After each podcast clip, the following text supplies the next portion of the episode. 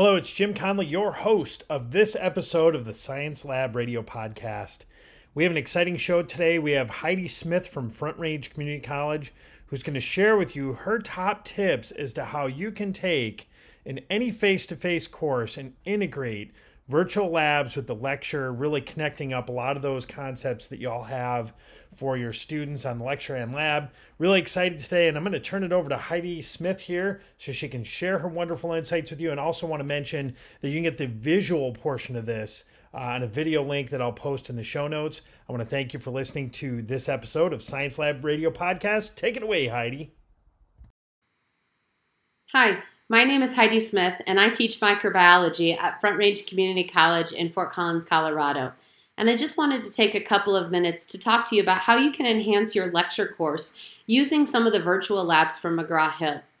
I have an example that I want to show you, just a week in, in the life of one of my students, um, by taking you directly into a Connect example. And so I just pulled this one week out of my entire course just to make it easier to see and more clear um, in this video. Uh, but really, what I wanted to, you to take a look at is how I've been able to use some of the virtual labs to enhance and supplement some of the things that we're talking about in class. Specifically, things that we talk about in class that are difficult and things where sometimes implementing a lab would be um, not cost effective, um, not time sensitive, and really difficult to do. And so I, I made an example. Uh, right now, we happen to be in week six and we're studying bacterial genetics in class, um, which for us is chapter nine and chapter 10. Um, but I'm just going to kind of give you an example of, of this week. You know, students in my course, you know, would be completing reading assignments before they came to class utilizing the smart book in um, in Connect, and so reading through the chapter and going through that adaptive reading experience to really make sure that they've mastered the concepts I want them to before lecture.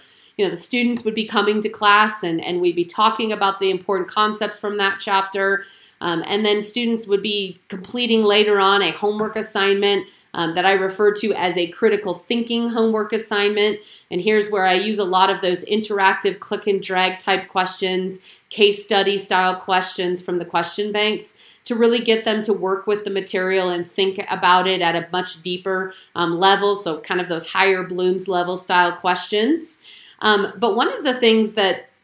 I notice can be really helpful is when students, you know, students will tell us lab really helps them understand what we're teaching them in lecture. And, and many times we can do a good job of that and we have great hands-on lab experiences other times like i said it, it just isn't something that's feasible um, whether it's time or money or equipment and so one of those examples would be like helping the students really understand horizontal gene transfer um, it's hard for them to kind of get a perspective of something that's on such a small level um, and so allowing them to complete a virtual lab on bacterial transformation really helps them understand what it is that they just read in chapter 9. Um, then, as they move into the you know biotechnology uh, chapter, for example, where they're learning about gene cloning, you know that bacterial transformation lab really helps them begin then to understand even some of those um, further concepts down the road. Um, PCR is another thing that in our classroom we really just don't have the equipment and the time um, to do with our with our classes on campus.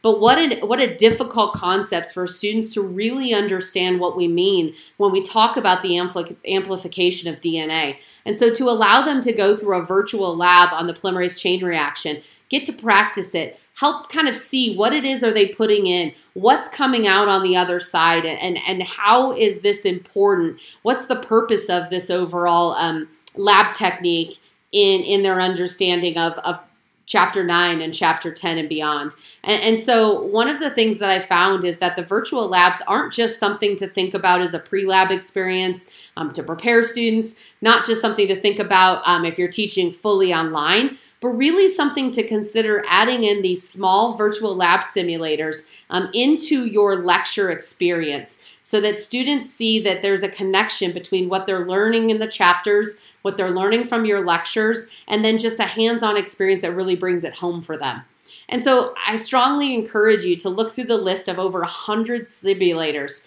um, in the virtual labs and Connect and see where some of those could be things that normally you never would have expected students to do or had the opportunity to do hands on and give them that virtual learning experience so that they can understand the material that often is really difficult for them. So here's just a small example, but I encourage you again to look through that long list and see examples of labs that maybe you don't normally do on campus but that you can implement into these um, sort of organized modules where it goes along with the actual lecture that you're completing in class that week. Hopefully, this has been an exciting thing for you to think about, and uh, hopefully, it'll help your students really learn some of those difficult concepts.